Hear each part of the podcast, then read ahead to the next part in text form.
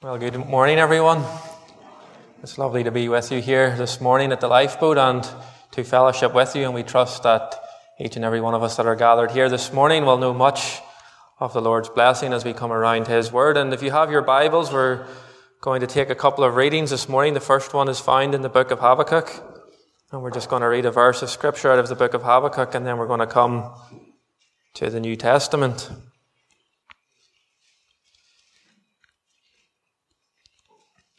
And the easy way for finding Habakkuk is you go to Malachi and turn back a number of books. You'll come to the book of Habakkuk. And we're just going to read in chapter 1 and verse number 13. Habakkuk chapter 1 and verse number 13. And we're just going to read the first half of the verse and then we're going to turn over into the New Testament. Habakkuk chapter 1 and verse 13, and it says, Thou art of purer eyes than to behold evil, and canst not look on iniquity. Thou art of purer eyes than to behold evil, and canst not look on iniquity. And then if you just want to come over to the first epistle of Peter, the first epistle of Peter, in chapter 1 the first epistle of Peter in chapter 1, and we're just going to read verses 15 and verse 16 together. First Peter chapter 1 and verse 15 and 16. And Peter writing, he says, But as he which hath called you is holy, so be ye holy in all manner of conversation, because it is written, Be ye holy, for I am holy. And we'll end there. We're going to turn to another portions of Scripture as we go through the meeting, but rather than turning back and forth in our opening reading, we're just going to read Habakkuk and 1 Peter together, and we trust that the Lord will bless these portions of Scripture together. Now, what we want to do this morning is, and it'll become more clear as we come across the different portions of Scripture that we want to consider, but what we want to speak on this morning is the person of Christ and very much so the, the sinlessness or what we would know as the impeccability of the Lord Jesus Christ. And you know, as we come to the Word of God and whatever aspect it would be that we would consider concerning Christ, it, it ought to thrill our hearts and really to stir us up with a thankfulness for Him. You know, this morning, if you were gathered and you're feeling hopeless, you're feeling a sense of uncertainty in your life, you're feeling discouraged, maybe you feel like you have no worth. But whenever you come to the Word of God and you just consider Christ, it will bring hope to your soul. It would bring a sense of worth knowing that you're accepted in the beloved. It would bring a sense of certainty knowing that you're saved and you're sealed and you're in His precious hands. And you know, as we come to the Word of God, whatever aspect it is of the person of Christ, just considering Him, it ought to thrill our hearts.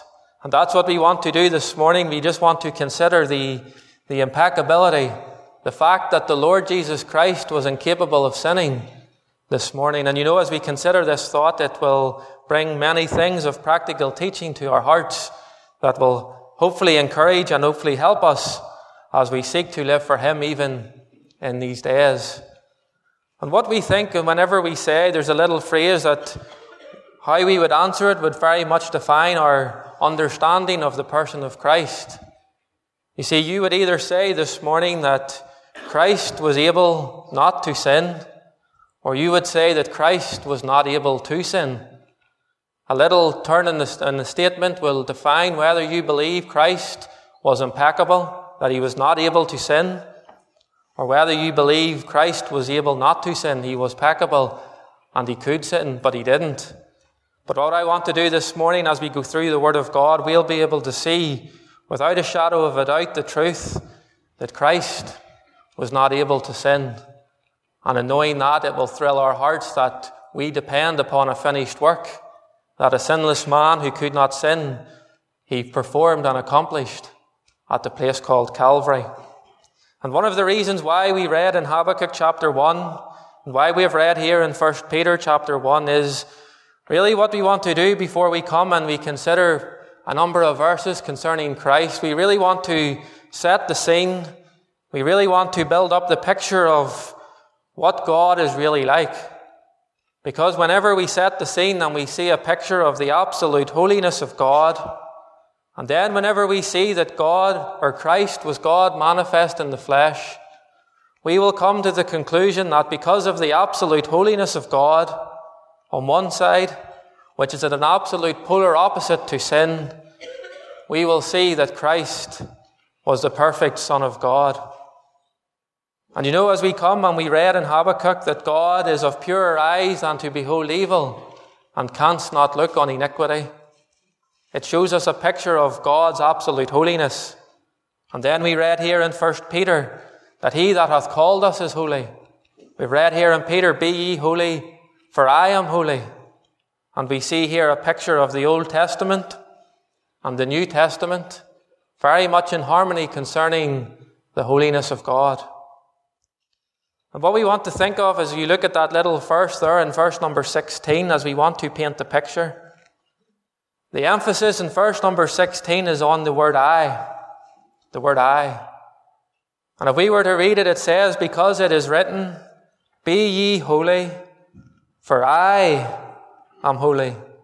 You see, the emphasis in this little verse here is on the fact of the one who is holy. And as believers, we ought to order our lives in a way because the God in whom we serve is holy, is holy.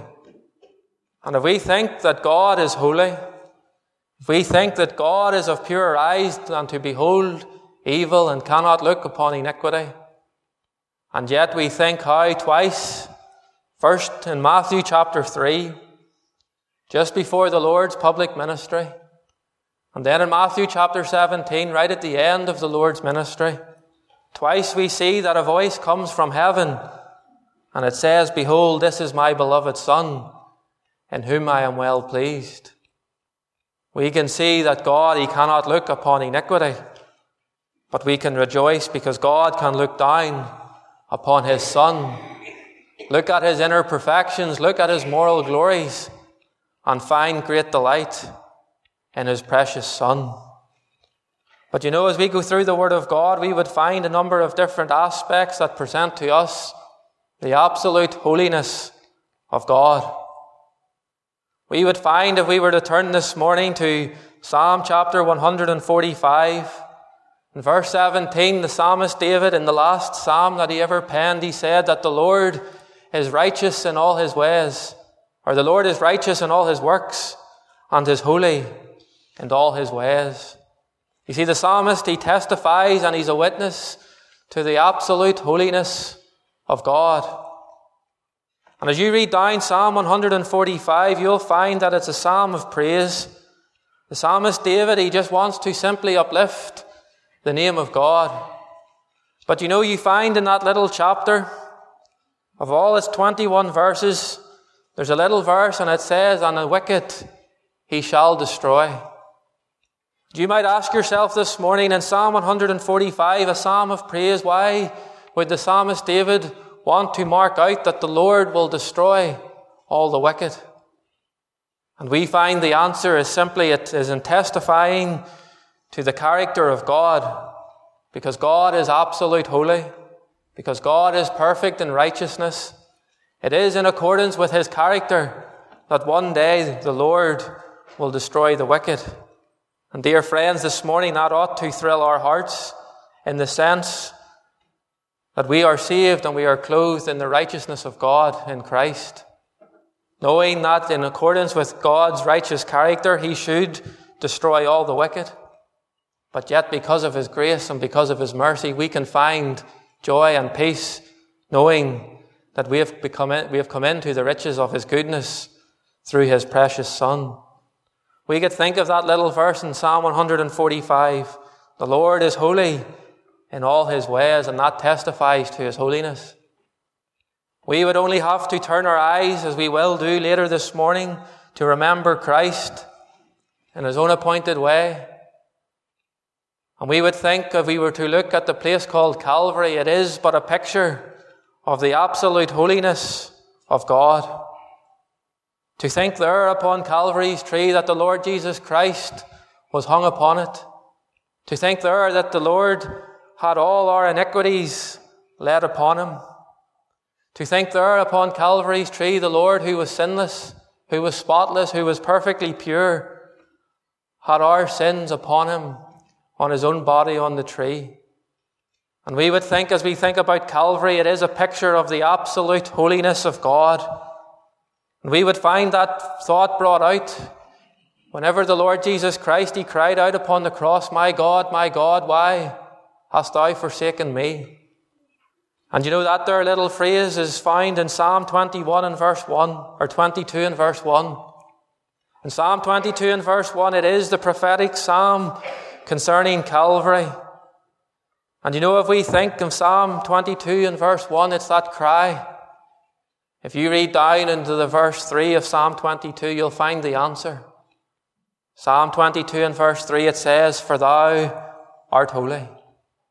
You see, Calvary is a picture of the absolute holiness of God and God's absolute abhorrence and his absolute detest towards sin. That the Lord Jesus Christ bore our sins upon Calvary's tree. Calvary is a picture of Christ's holiness.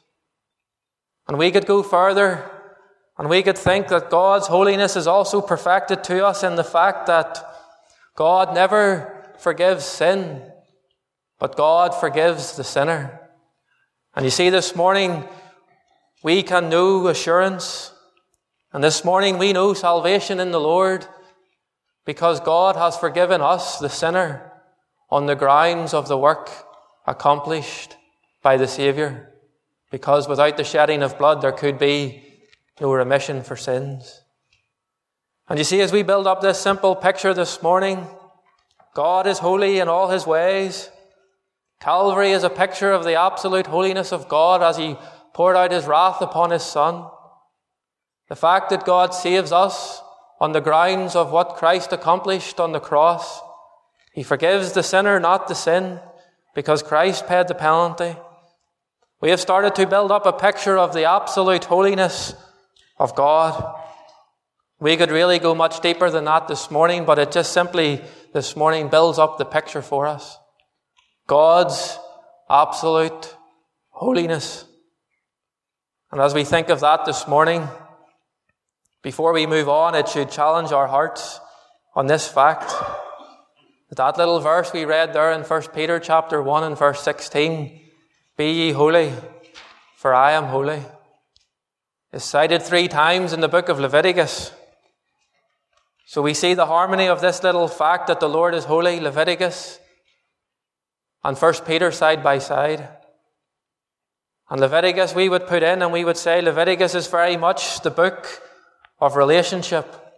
The book of Leviticus very much spoke to the children of Israel how they would enjoy a relationship and communion with God through the many different sacrifices and the many different offerings. And you see this morning that if we want to have a right relationship with God, if we want to know close communion with God, it's found in the fact of, Be ye holy, for I am holy. We ought to challenge our lives this morning concerning our home lives, concerning our personal lives, concerning our devotion to Him, concerning our assembly life. That if we want to know a right relationship and close communion with the Lord, we ought to seek to order our lives in a life of holiness. But you can see we have built up briefly a picture of the absolute holiness of God. And then if we think that if God is holy, well then we would think about what is Christ like. And you see, if we were to turn this morning to Hebrews chapter 1, you don't need to do it. But in Hebrews chapter 1, we read this little phrase that God has spoken to us in these last days in His Son. And it says, who being the express image of his person. The Lord Jesus Christ is the express image of the person of God. And really, what that gives the idea of is an exact replica. And you see, this morning, if we think of God's absolute holiness means that God cannot sin, that if the Lord Jesus Christ is an exact replica, if that which is true of God is true of Christ, then it means that Christ is absolute holy and Christ could not sin. And you see, this starts to build us up a beautiful picture of the person of Christ. That Christ is an exact replica of God. The attributes of God are true of Christ. And that's why in John chapter 1 and verse 1 we see that Christ was God. In the beginning was the Word, and the Word was God, and the Word was with God. And then in verse 14, and the Word became flesh and dwelt among us. You can see God, the divine nature of Christ and the human nature of Christ perfectly combined in a unique personality. And it builds us up and it allows us to see that if God is absolute holy, Christ is absolute holy. If God could not sin, Christ could not sin. And it allows us to know the assurance in Christ. But what I want to do is I want to bring a couple of little verses together from the Word of God, and as we read them, you'll know where we're going to go each time. But if you want to turn first of all to 2 Corinthians chapter 15. 2 Corinthians chapter 5, or 2 Corinthians chapter 5, sorry. 2 Corinthians chapter 5, and it's just the last verse. the last verse of 2 Corinthians chapter 5. We have established this morning the holiness of God. We've established this morning the holiness of Christ. And now we want to consider what some of the portions of Scripture say concerning him. And here the Apostle Paul, the Apostle Paul says in 2 Corinthians 5 and 21, he said, He hath made him to be sin for us who knew no sin, that we might be made the righteousness of God in him. And it's those little four words we want to think about here. The Lord Jesus Christ, He knew no sin. And this was written by the Apostle Paul, and we would say the Apostle Paul was the man of knowledge. And you'll see how this little thought will piece together as we consider a number of other portions of Scripture this morning. But the Apostle Paul will think of him as the man of knowledge. See, the Apostle Paul, before he was saved, he was well versed in Judaism. He had sat at the feet of a man called Gamaliel. Whenever he was saved on the road to Damascus, we find that in Galatians it tells us that he spent three years in Arabia in the desert being molded by the Lord. And whenever the Apostle Paul, he came out and he started to go out into his calling to be the apostle to the Gentiles, we find that Paul was the man of knowledge concerning the gospel. He was the man who said in 1 Corinthians chapter 15 how that he had delivered the message that he had received, that Christ died for our sins according to the scriptures and was buried and rose again the third day according to the scriptures. And concerning the Apostle Paul, we would say he was the man of knowledge concerning the message of the gospel. You only have to read through Romans to see the great doctrines concerning the gospel, how that all are without excuse, how that we have all sinned and come short of the glory of God. And the Apostle Paul, he wrote many of the books of the New Testament. He was a man of knowledge concerning the message of the gospel. He was a man of knowledge concerning the mystery of the church. We find that in Ephesians chapter 3. He says how that, that he revealed to me the mystery. And he goes on and speaks concerning the church. Paul was a man of knowledge. And then he comes here in 2 Corinthians and he says, who knew no sin. The Lord Jesus Christ who knew no sin. And you see that little word there, knew? If you were to go back to the Greek, you will find it's just a simple word, gnosko, and what it simply means is a knowledge and personal experience. Something new in personal experience. And what it means simply is this that the Lord never knew sin by personal experience. You see, this morning we would know for a fact that the Lord intellectually knew what sin was. He walked upon the broad acres of this world. He exposed sin. He brought it out in front of people. He was able to save men and women from their sins. But the Lord never personally knew what it was to sin. And that's something that we can rejoice in this morning.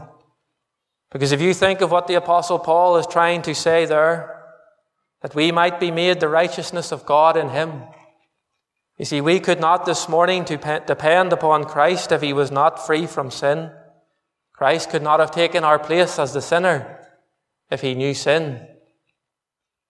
But you see what is interesting about this little thought of the apostle Paul? He says that, that Christ, he knew no sin. But you'll find that the apostle Paul, he uses that little Greek word again in Philippians.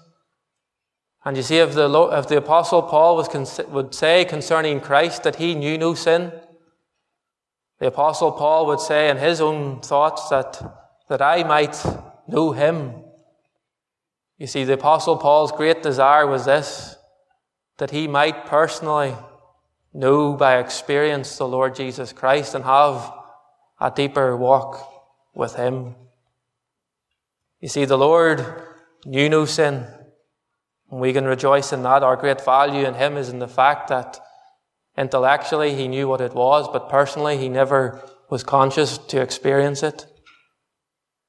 But our desire is, as we think of what Paul was, Paul was the man of knowledge.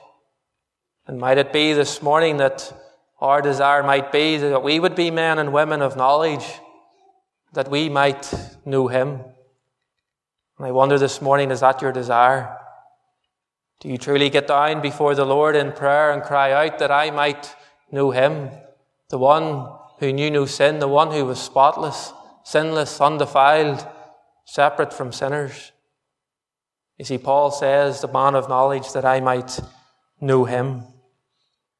But then if you want to, to come over to 1 Peter again, 1 Peter again, and we'll read in chapter 2.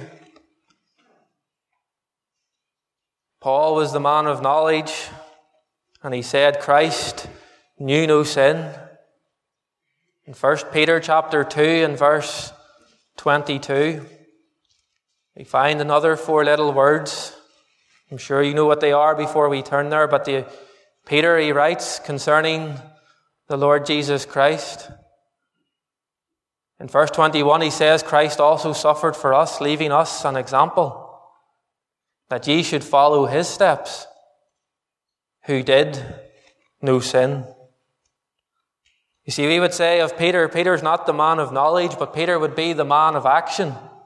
The man of action. And if you were to go through the Word of God and read things concerning Peter, you would find that he was always doing something, whether it was the fisherman, whether it was acting too quick when he chopped off the ear of the high priest's servant, whether it was, and we read in the early portion of Acts as he went out, and as the apostles turned the world upside down in the power of the Holy Spirit. Peter would be seen as the man of action, he was the man of doing. And he's the one concerning Christ here that he says, who did no sin. Who did no sin. The man of action. And what Peter presents to us here is the Lord Jesus Christ as our perfect example. Christ leaving us an example that ye should follow him. And you know, if we think of Peter in his life, he spent Three years, and as he walked close with the Lord by personal experience through the Lord's ministry, he was able to watch the Lord as he interacted with men. He was able to watch how the Lord dealt with certain situations. And he was able to arrive at the simple conclusion that having spent time with the Lord, having watched the Lord move, that he did no sin. He was able to know that the Lord never faltered in word, he never faltered in step. And if we combine that or contrast that to the man of Peter, Peter knew what it was to deny the Lord Jesus Christ. He knew what it was to fail him. He knew what it was to be restored. But here was a man who knew what it was to fall short. And he knew when he contrasted his life to the life of the Lord, he could say that Christ has left us an example who did no sin. Who did no sin. And if we go through the Word of God, we would find many men who were never able to lay anything to the charge of Christ. You'll remember how after his death upon the cross, the soldier cried out, Truly, this was the Son of God. How that Judas was able to say how he had betrayed innocent blood. How Pilate could never find a fault in the Lord Jesus Christ. And here how Peter could say, Who did no sin. And you know, if we think of that little fact that the Lord Jesus Christ never faltered, never failed, he lived a life of dependence upon the Father and upon the Word of God. We would think of the Lord Jesus Christ when we think of a little verse in James when it says that if any man offend in word, or if any man offend not in word, the same is a perfect man. And because of how Peter explained the Lord, and because how we know that Christ did not falter in any word, he never offended, we can know that he was the perfect man. And you see, if Paul, the man of knowledge, who knew that Christ knew no sin, challenges our hearts that we ought to have a desire that we might know him, then Peter, the man of action, who said that the Lord Jesus Christ, who did no sin, he challenges our heart that we might look to him as he says here, leaving us an example that ye should follow his steps. That we ought to be men and women of action, following the steps of Christ, that we might be more like him. The man of knowledge, he knew no sin. The man of action, he did no sin. And then if you want to come over to first or first John, first John chapter three, we'll find another simple little phrase concerning Christ. We've thought about Paul. We've thought about Peter. Now we're going to think about John. In 1 John chapter 3 and verse 5, it says, And ye know that he was manifested to take away our sins, and in him is no sin. And in him is no sin. And we would say concerning what John has said here that John would be the man of affection. The man of affection. If you think back and you consider the Apostle John and his life, the Apostle John was the man who wrote five books of the New Testament. He wrote the Gospel account of John. And in that little book, he wrote that he must increase and I decrease. In that book, he wrote that he never named himself, he just described himself as the disciple whom Jesus loved. And you know, as we think of that this morning, they go side by side. The fact that John didn't want to reveal himself, but he simply wanted to always point to Christ. He wanted to point to the love of Christ. He was simply the disciple whom Jesus loved. And he knew what it was to know that he must increase and I decrease. John was the man who often used the word love. The word love is found more times in 1 John and the Gospel account of John than in any other book in the Bible. John was the man who was in the upper room in John 13 leaning on the bosom of Christ. John was the man that the Lord entrusted to take care of Mary whenever he was on the cross. Behold, thy mother. John was the man who had seen and witnessed Christ upon the cross. He was the man who witnessed the empty tomb. He was the man who witnessed the risen Saviour and his ascension. And he was the man who seen every aspect of the Lord's life. He was the man who was in close communion with God. He was the man of, who knew the great love of Christ. And so he could come here and he could say, in him is no sin. And if you think of that little word there in the middle, it does not say was, it says is. In him is no sin. Whilst Christ walked upon earth, in him is no sin. While Christ now in his exalted state, in him is no sin. And a man who was in close fellowship and close communion with the Lord, he knew that within Christ there was no sin. He was the man of affection. And you know, if Paul challenges our hearts that we ought to have a greater desire to know him, and if Peter challenges our hearts that we ought to follow his steps as a great example to us, well then John, he simply challenges us as the man of affection that, that we ought to have a greater love for him. A greater love for him. Because Christ knew no sin. Christ did no sin. in him is no sin. I just want to turn you back to Hebrews chapter 4 just for our last consideration. Because in Hebrews chapter 4, we find a, a little verse of scripture that, that really brings it together and shows us the fact that Christ could not sin. When we think of God's holiness, it's enough for us to be of a sure thing that Christ could not sin, being the express image of his person. Three men, Peter, John, and Paul, all testified to the sinlessness of Christ. And here we have in Hebrews chapter 4 and verse 15.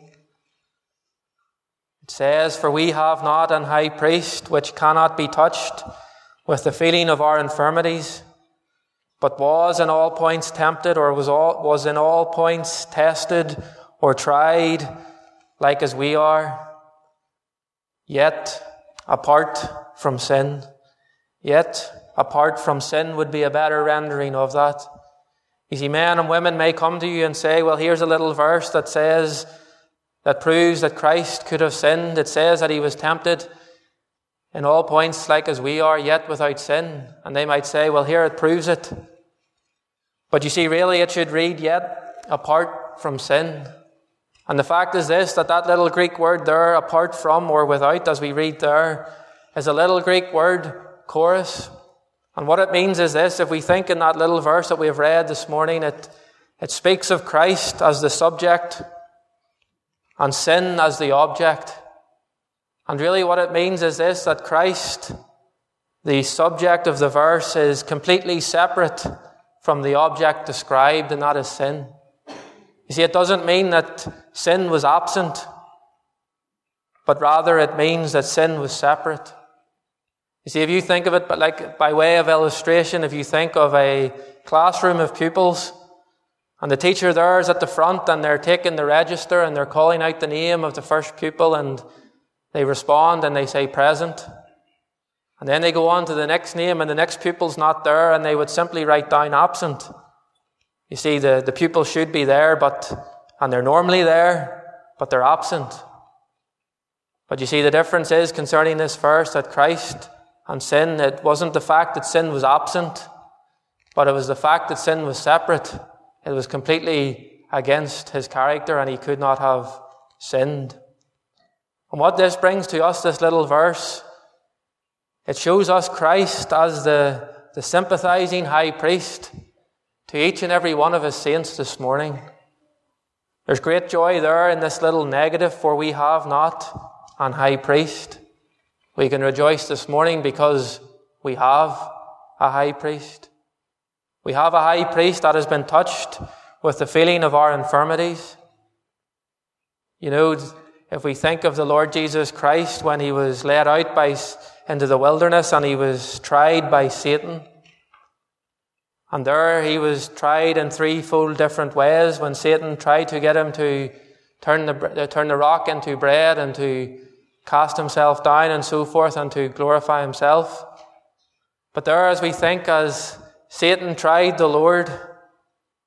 It proved to us that Christ could not sin. It proved to us the fact that the Lord would not yield to evil temptation from without.